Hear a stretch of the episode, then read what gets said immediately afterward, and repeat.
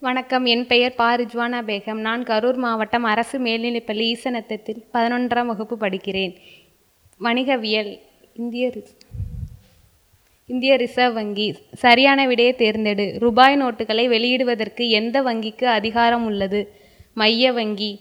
இந்திய மைய வங்கி என்பது ஆர்பிஐ இந்திய ரிசர்வ் வங்கி ஏப்ரல் ஒன்றாம் ஆண்டு முதல் முதல் தன் பணிகளை தொடங்கியது. ஆயிரத்தி தொள்ளாயிரத்தி முப்பத்தி அஞ்சு.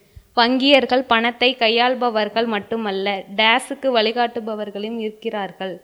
பொருளாதார வளர்ச்சி கீழ்கண்டவற்றில் எது மைய வங்கியின் பணி அல்ல பொதுமக்களுடன் தொடர்பு கொள்ளுதல். நன்றி.